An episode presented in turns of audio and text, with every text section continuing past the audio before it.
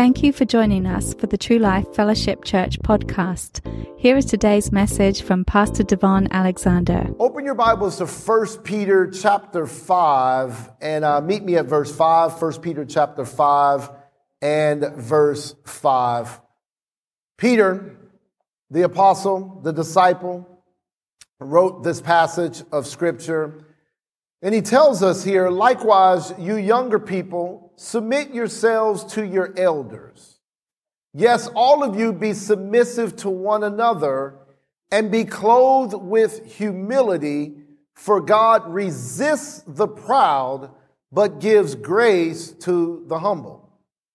Therefore, humble yourselves under the mighty hand of God, that he may exalt you in due time, casting all your care upon him, for he cares for you. Be sober, be vigilant, because your adversary, the devil, walks about like a roaring lion, seeking whom he may devour. Resist him, steadfast in the faith, knowing that the same sufferings are experienced by your brotherhood in the world. In reading this passage of scripture, I'm impressed by several words in this ver- in these verses that really stand out to me. One is the word submissive, which simply means to come alongside or to come up under. And Peter's telling us to be submissive to one another. Then he tells us to be humble or to have humility. And I like the definition that C.S. Lewis tells us about humility uh, humility is not thinking less of yourself, it's thinking of yourself less. Let me say it again. Humility is not thinking less of yourself, but thinking of yourself less. And so and then he talks about God resisting the proud. And so the opposite of humility is pride, and God will resist the proud, the, the prideful, the proud. He will stand and oppose himself against those that walk with or in pride. Then he tells us to cast all of our care upon him. Thought this is interesting that he talks about resisting the proud and then he talks about the cares. And then he tells us how to get rid of the cares. He says, cast the cares. But what's interesting to me that if humility casts the cares, then pride holds on to all the cares. If humility casts the cares, then pride will hold on to the cares. And so he tells us, God resists the proud, but cast your cares upon him. Why? For he cares for you. He has watchful supervision over your life. He is determined to take care of you. God cares for you. So go ahead and cast your cares upon him. And then the next verse, he says, be sober, be vigilant, or simply he's saying, be watchful, be alert, because your adversary, your opponent, the devil, is seeking whom he may devour. Your enemy, the devil, is seeking whom he may devour. He says he's like a roaring lion. And so the comparison that Peter makes with the enemy, our adversary, and the devil is that he is like a lion.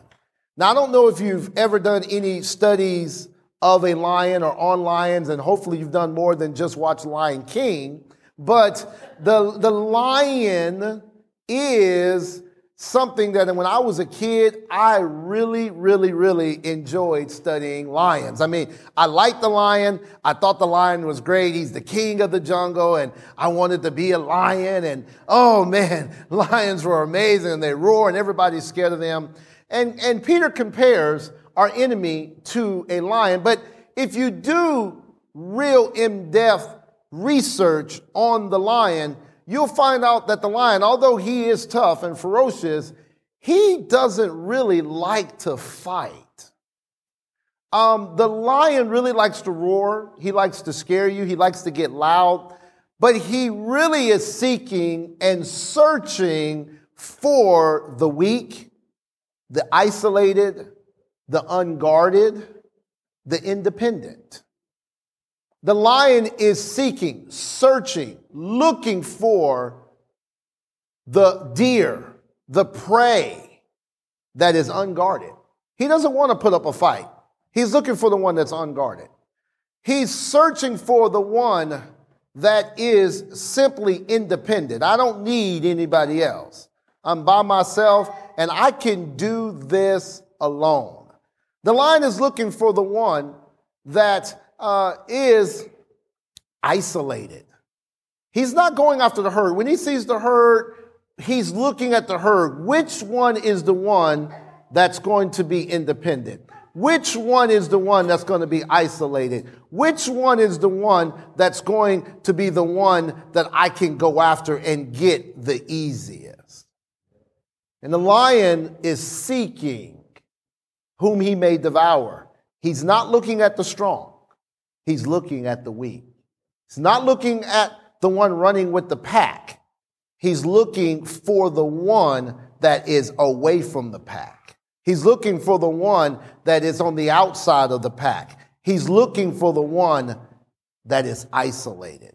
And too often, as a pastor, as a, as a believer, I've seen other believers, other like minded believers, such as myself, that want to do things alone. They, they want to be isolated. They, they want to be uh, unguarded and, and let me do it myself. Let me be independent. Let me be full of pride. I don't need any help. I don't need anyone to know what's going on in my life. I don't need anyone to know what's happening in my life. I'm going through some bad things right now, but I can't tell nobody about that. That's exactly who the lion is looking for. He's looking, he's looking for the one that says, you know what? That person says they can do it all by themselves. That person right there says that they can, they can handle it all by themselves. They don't need a church family. They don't need relationships. They don't need friends. They're going to do everything alone. The lion is after that individual. See, uh, we like to think the lion is going after the toughest one. You know, we like to, if the devil, and somebody get to preaching, if the devil's after you, it's because you got a purpose in your life and you so strong that he sends his best enemies out. No, no, no, he going after the weak. If you constantly getting attacked and attacked and attacked, don't get upset at me. It's because you're weak. It's because you're isolated. It's because you're unguarded. It's because you're independent. You're not running with a herd. You're not running with a flock. You're doing things alone. And the, the cool thing about the lion, there's so much prey. He's got so much prey. I mean, there's prey is available. It's accessible. I mean, there's so many people. I don't need a church family. I don't need a friend. I don't need anything. I just need to fight these battles by myself. I need to handle everything by myself. I need to just do everything alone. I don't need to tell anybody anything that's going on with me. The lion is seeking you to devour you. This is so very interesting because if we look at Mark chapter 2, and we'll start in verse 1, Mark chapter 2, verse 1, talking about Jesus, it says he entered Capernaum. We understand this is where Jesus is from, Capernaum, after some days, and it was heard that he was in the house. Now, I want to pause there for a second. If I can, take a look at me. I want to go on a little tangent. Uh, religion teaches us that Jesus didn't have a house. This is far from the truth. Actually, if you do any study about this passage of scripture, people actually believe that this was Jesus' house. And uh, we, we find out in other verses, uh, you know, real quick, Kelly, just for the fun of it, go to Mark chapter 2, verse 13. Mark 2, verse 13. We find out in other passages of scripture about the house that Jesus possessed. And we see here that he went out again. So remember early on, he was in the house. He went out again by the sea. And all the multitude came to him and he taught them. So Jesus had a house and then he stepped out the house. I thought he was homeless. Oh, but he stepped out the house and went by the sea. Uh, just for the fun of it, look at Matthew 13, 1 real quick. Matthew chapter 13, verse 1. If you don't mind, Kelly, put that on the screen because I'm tired of religion. I got into it with one particular guy. He kept telling me that Jesus was homeless. He just, he just didn't have a home and he was homeless. And the Son of God just didn't have nowhere to lay his head. But you know, you, you have a nice home. But Jesus, he didn't have no home. I mean, he, he can have nowhere to live. But we see here, Matthew 13, 1, on the same day, Jesus went out the house. I thought he was homeless. He went out the house and sat by the sea. Not only did Jesus have a house, he had a beach house. How many of you want a beach house in here? Well, look, Jesus had a beach house. Matter of fact, in Matthew chapter 4, verse 13, it says he lived in Capernaum, which is by the sea. He had some real estate by the sea. His house was a beach house by the sea. Jesus was not homeless. He lived in a house and he stepped out the house and he was on the sea. Now, people, th- you know, religion teaches us that, well, when he said, foxes have hole and birds have nests, but the son of man has nowhere to lay his head, they tell us that's what Jesus didn't have a house. Jesus was saying there is, I'm on the move. I'm on the go. I, I, don't, I'm not trying to just stay in one place. If you follow me, you're going to have to be on the move and you're going to have to be on the go. He wasn't saying he didn't have a house. Jesus had a house. And, and theologians believe that Mark chapter 2 is some theologians believe this was Jesus' house. And let's look at verse 2 here. And it says, Immediately many gathered together so that there was no longer room to receive them, not even near the door. And he preached the word to them. So this house is packed. Jesus is preaching the word. Verse 3 Then they came to him, bringing a paralytic who was carried by four men. Verse 4 And when they could not come near him because of the crowd, they uncovered the roof where he was. So when they had broken through, they let down the bed on which the paralytic was lying. In verse 5, when Jesus saw their faith, he said to the paralytic, Son, your sins are forgiven you.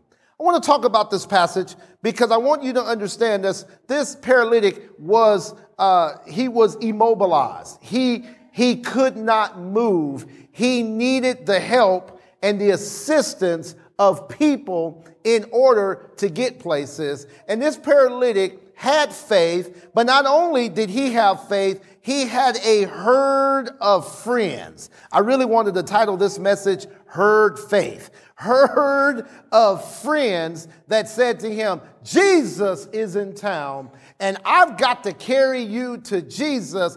And one, he had to know and allow them to carry him. And two, they had to know about his condition and know about his relationship with them that he allowed these four friends to carry him to Jesus. So when they got to Jesus, the house was so packed, they didn't say, well, we can't get to Jesus, it's packed. What should we do? No, they literally climbed on the roof of the house and began to tear a hole in the roof and they laid the man down in Jesus, like literally with ropes, just kind of laid him down right at the feet of Jesus, and then they dropped the ropes. How do I know they dropped the ropes? Because Jesus, because scripture tells us Jesus saw their faith.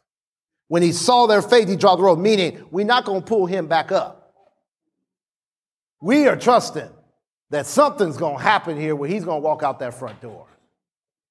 But all of this would not have happened unless there was a herd of friends, unless there was relationships, unless there was a connection with other people, unless other people knew what was going on in their life. Too often, I've seen it in my life. People have died and no one knew that they were sick. I've seen this time and time again because they didn't tap into the relationships that were around them. They didn't tap into them. No one knew they were sick and they died. No one knew they had a problem and they got evicted. No one knew they had a situation and their car got repoed. No one knew what was going on in their life and the enemy overwhelmed them because they wanted to do it by themselves. I, I have faith and I'm going to do this by myself and I'm independent and I'm isolated and I'm alone and I can fight this battle by myself. I don't need to tell anybody anything what's going on with me. And corporate faith works a lot better than faith by yourself. Herd faith, maybe I will call it that. Herd faith works a lot better than trying to stand alone and fight battles. I remember there was one particular time I got up on this platform. I said, The Lord spoke to me. Someone is supposed to come up here and I'm supposed to lay hands on them and we're going to believe God for something going on in your life. No one came up. That's fine. Until after service, three people came up to me. I was the one that was supposed to come up. Well, why didn't you come up? Oh, because I can't let no one know that I got something going on in my life, right? I can't let no one know that there's some trouble in my life. I can't let no one know I got some pain in my body. I can't let no one know that something's going on in my life. And the enemy's like, that's the one I'm looking for. I'm going to devour them. I'm going to eat them up. I'm going to take care of them. I'm looking for the one that's isolated. I'm looking for the one that's unguarded. I'm looking for the independent one. I've seen it time and time again. I've experienced it. I got sick in my body a few years ago, really sick in my body. I was fighting this battle, and uh, Stacy ended up telling a really good friend of mine that I was sick. A friend of mine called me, and he just chewed me out. Why didn't you tell me? I could have been praying for you. I could have been believing with you. I could have been helping you. Why didn't you tell me? And I had, I had no excuse. I just, I just didn't tell him. Why? Is it because of pride? Probably. Probably. I don't want anyone to know. I, I, can do this all alone. I don't want anyone to know what's going on. And he chewed me out. Good friend, just chewed me out because you didn't tell me. I could have been believing God with you. You didn't tell me. This happens far too often in Christianity. Far too often, things happen to people and we have no idea what's going on. And people struggle because they don't want to confide in anyone. You should have a friend that you can tell anything to. A friend that will support you and won't judge you. A friend that won't condemn you. A friend that, that, that's a believer. Not, a, not, well, my best friend is a Mormon. That ought not be so. My best friend is an unbeliever. That ought not be so. Actually, your best friend should be a strong believer. Your best friend should probably also be in your church. I hate when people say, well, I'm hanging out with my friends, I'm hanging out with my church. Your friends and your church should coincide. You should have friends in the church that you can talk to. I'm not saying broadcast all your business on Facebook, and let me let you know Facebook is not your friend. Well, let me tell you what's going on in my life. Let me tell you, uh, and people, I, I, I, it makes me laugh when I read people's posts. It's like, let me tell you, I'm, I'm just so sick as a dog. I'm just, I'm dying. I'm so sick as a dog. Well, go, go ahead and die then, because you're not looking for help. You're looking for sympathy. You should, you should be telling a friend, hey, listen, will you believe God with me? I'm not saying getting on Facebook and, and telling everybody what's going on in your life. I'm not even saying telling everybody in your circle what's going on. But there's, there should be two or three people that you can trust, that you can say, listen, I'm struggling with my, my, with my son. There's some things going on. Will you believe God with me? Will you stand with me? I'm struggling. This is not happening for the most part. People are fighting battles alone. People are isolated fighting battles themselves. And God never required for us to be alone in our battles. Matter of fact, in Luke chapter 10, let's put that on the screen, verse 1. Luke chapter 10, verse 1. It says, After these things, the Lord appointed 70 others also and sent them out. Now look at the screen, sent them out alone. The, send them out alone so they can face every battle in the city. Is that what it says? By themselves. No, actually, they were sent out two by two in every city, in every place where he himself was about to go. He didn't send them out alone. We weren't supposed to do this life alone.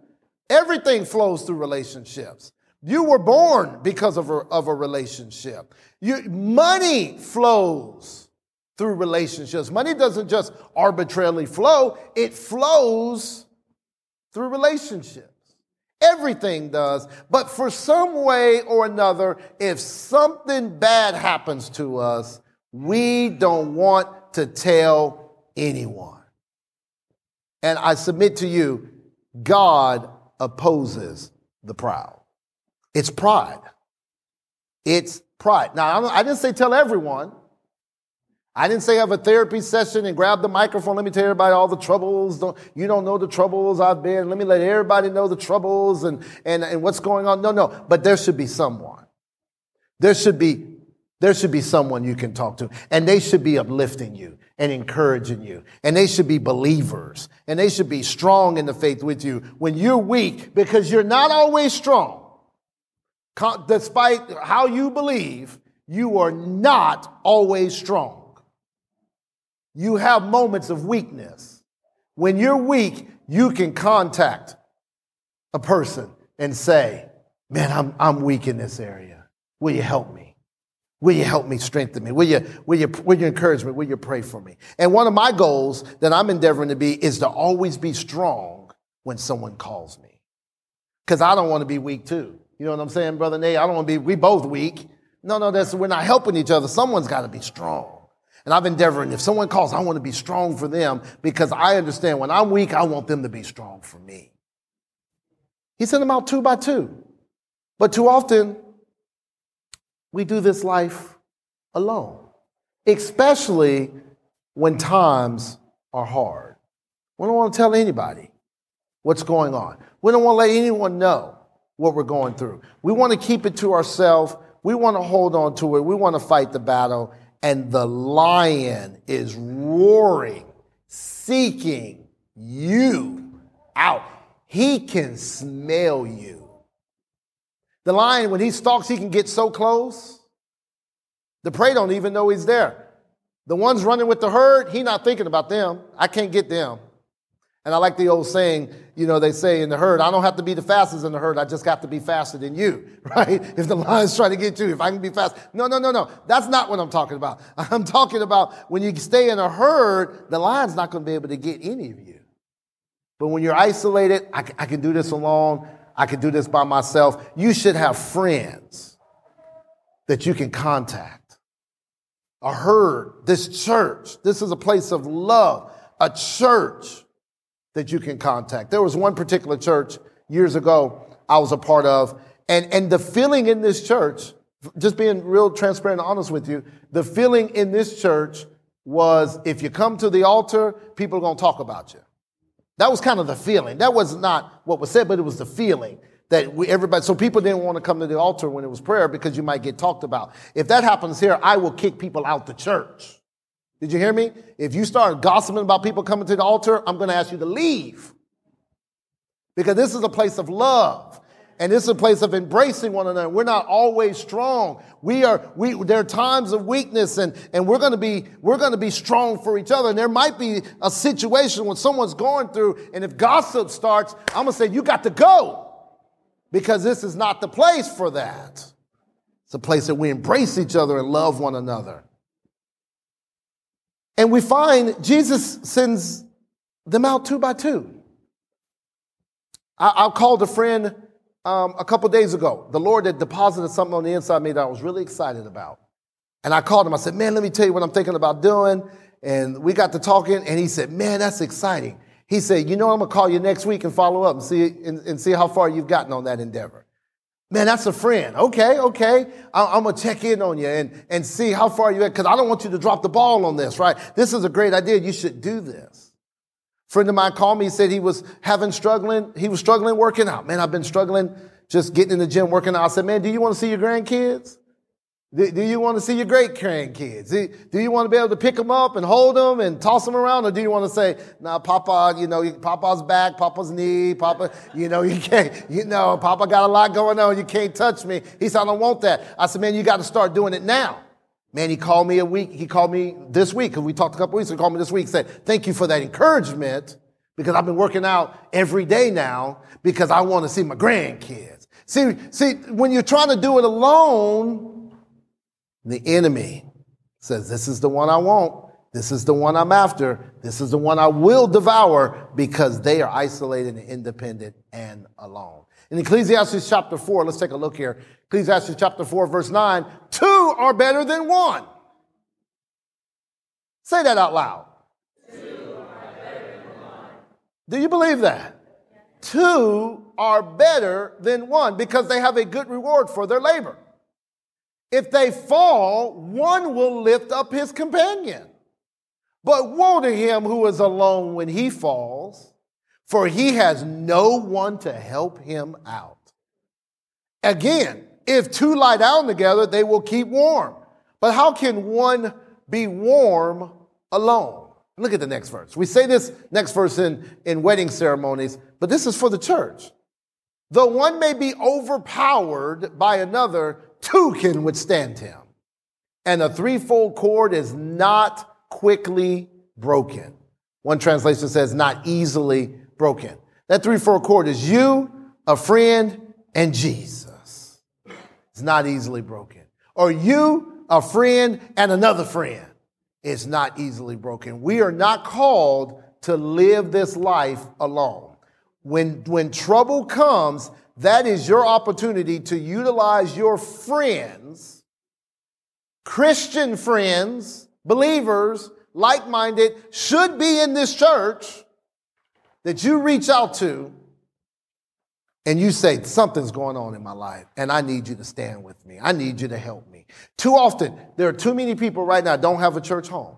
Too many believers. I was listening to a, a man on TV who I listen to, I won't say his name, but he said that he did a survey of his ministry, and 80% of the people that support his traveling ministry are not a part of a church. Eight out of 10. They're doing this alone.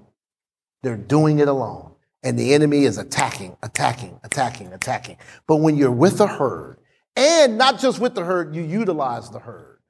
You, you, you tell the herd, this is what's going on. I'm, like I said, I'm not saying you got to make broadcasts, but there should be someone that you're telling, this is what's going on in my life. This is what's happening. I need you to pray with me. I need you to stand with me. I need you to agree with me. We're not called to do this alone. We're not called to go through life alone. We're not called to go through battles alone. Matter of fact, that other person might have a solution that you never thought about. That other person might have a recommendation that you never thought through. That other person might have the answer. That other person might even have the means to fix the situation that you're going through. We need each other. We're like what 1 Corinthians 12, we're like the body and I can't say, the hand can't say to the foot, I don't need you. We're all part of the body. And the, and the mouth can't say to the knees, uh, hey, I have no need of you. We're all part of the body. We need each other. And when corporate faith is mixed together, it's time to stop being, well, you know, it's just me and you know i don't i don't talk to anybody about the important things in my life. I just don't share nothing. Yeah i've got marital issues but i don't want to talk to nobody about them i handle them by myself. I got some money issues and just me just me by myself. This happens a lot a whole lot. By myself i don't want to talk to anybody about anything what's going on. Uh, i got some pain in my body. No one needs to know the pain that's going on in my no they do need to know so they can stand with you because when you hurt, we hurt. But if you keep it to yourself, hold on to it, you will be devoured. I'm just letting you know that. The lion is chomping at the bit. He's going to devour you, but if you can get a friend, if you can get a third friend, if you can, if you can get a threefold cord. I like in Mark chapter 2, he had four friends that believed in him. Said, we got to get you to Jesus. We got to get you to the gym. We, we got to get you to start eating right. We got to get you to start doing your finances right. We, we got to get you to Jesus. Man, it's through relationships that everything happens in this, in this life. When you leave this earth, you're not going to be talking about how much money you got. You're not going to be talking about uh, you know, how much fun you had. You're going to be talking about the relationships that you had with people. They, they're going to mean the most. When you get to heaven, it's not going to be about the money. It's going to be about the relationships. If you want to do something big in life, you're not going to be able to do it alone. There's no such thing as a self-made man. No such thing. If you ever see a, a, a frog on a on, on top of a fence, he didn't get there by himself. Somebody helped him. And just like in, in every area of our life, somebody is willing to help you when you allow them to help you. You allow them to speak into your life. You allow them to speak faith and you combine their faith and your faith and they believe, you believe God together. There's one particular friend I'm thinking about right now. He was going through some things in his marriage and, um, and he was like, listen, uh, I've got some, I got some stuff going on. Man, I just need a friend. I need to talk to you about it. Let me, will you help me? And I wasn't, I wasn't pastoring then. And I said, man, here's what I'm going to do. I'm going to pray for you. All my prayers are going to be for you and your relationship. I'm not even going to pray for myself.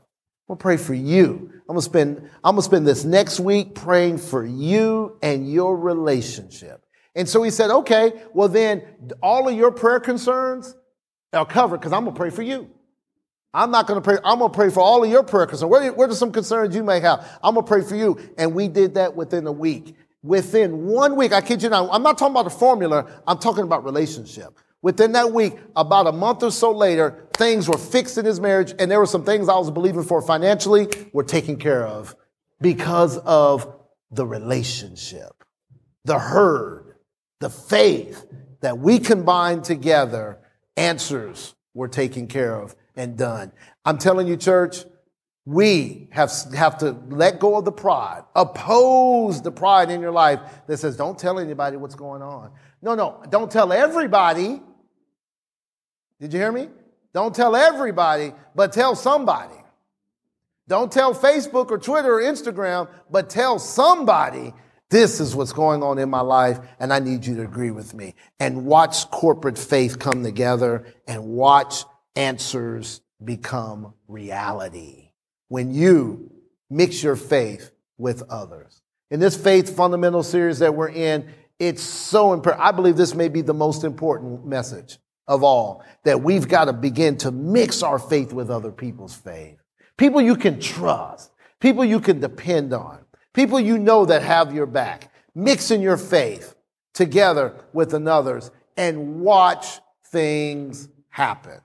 Conversely, when you do it alone, the enemy is looking for you and he will devour you. You cannot withstand him alone. That's why scripture tells us mix your faith with each other. Amen. You have been listening to the ministry of Devon Alexander, pastor of True Life Fellowship Church in Charlotte, North Carolina. For more information, go to our website at www.truelifefc.org. You can also support this ministry financially through our website. Thank you, and remember to love, learn, live, and lead.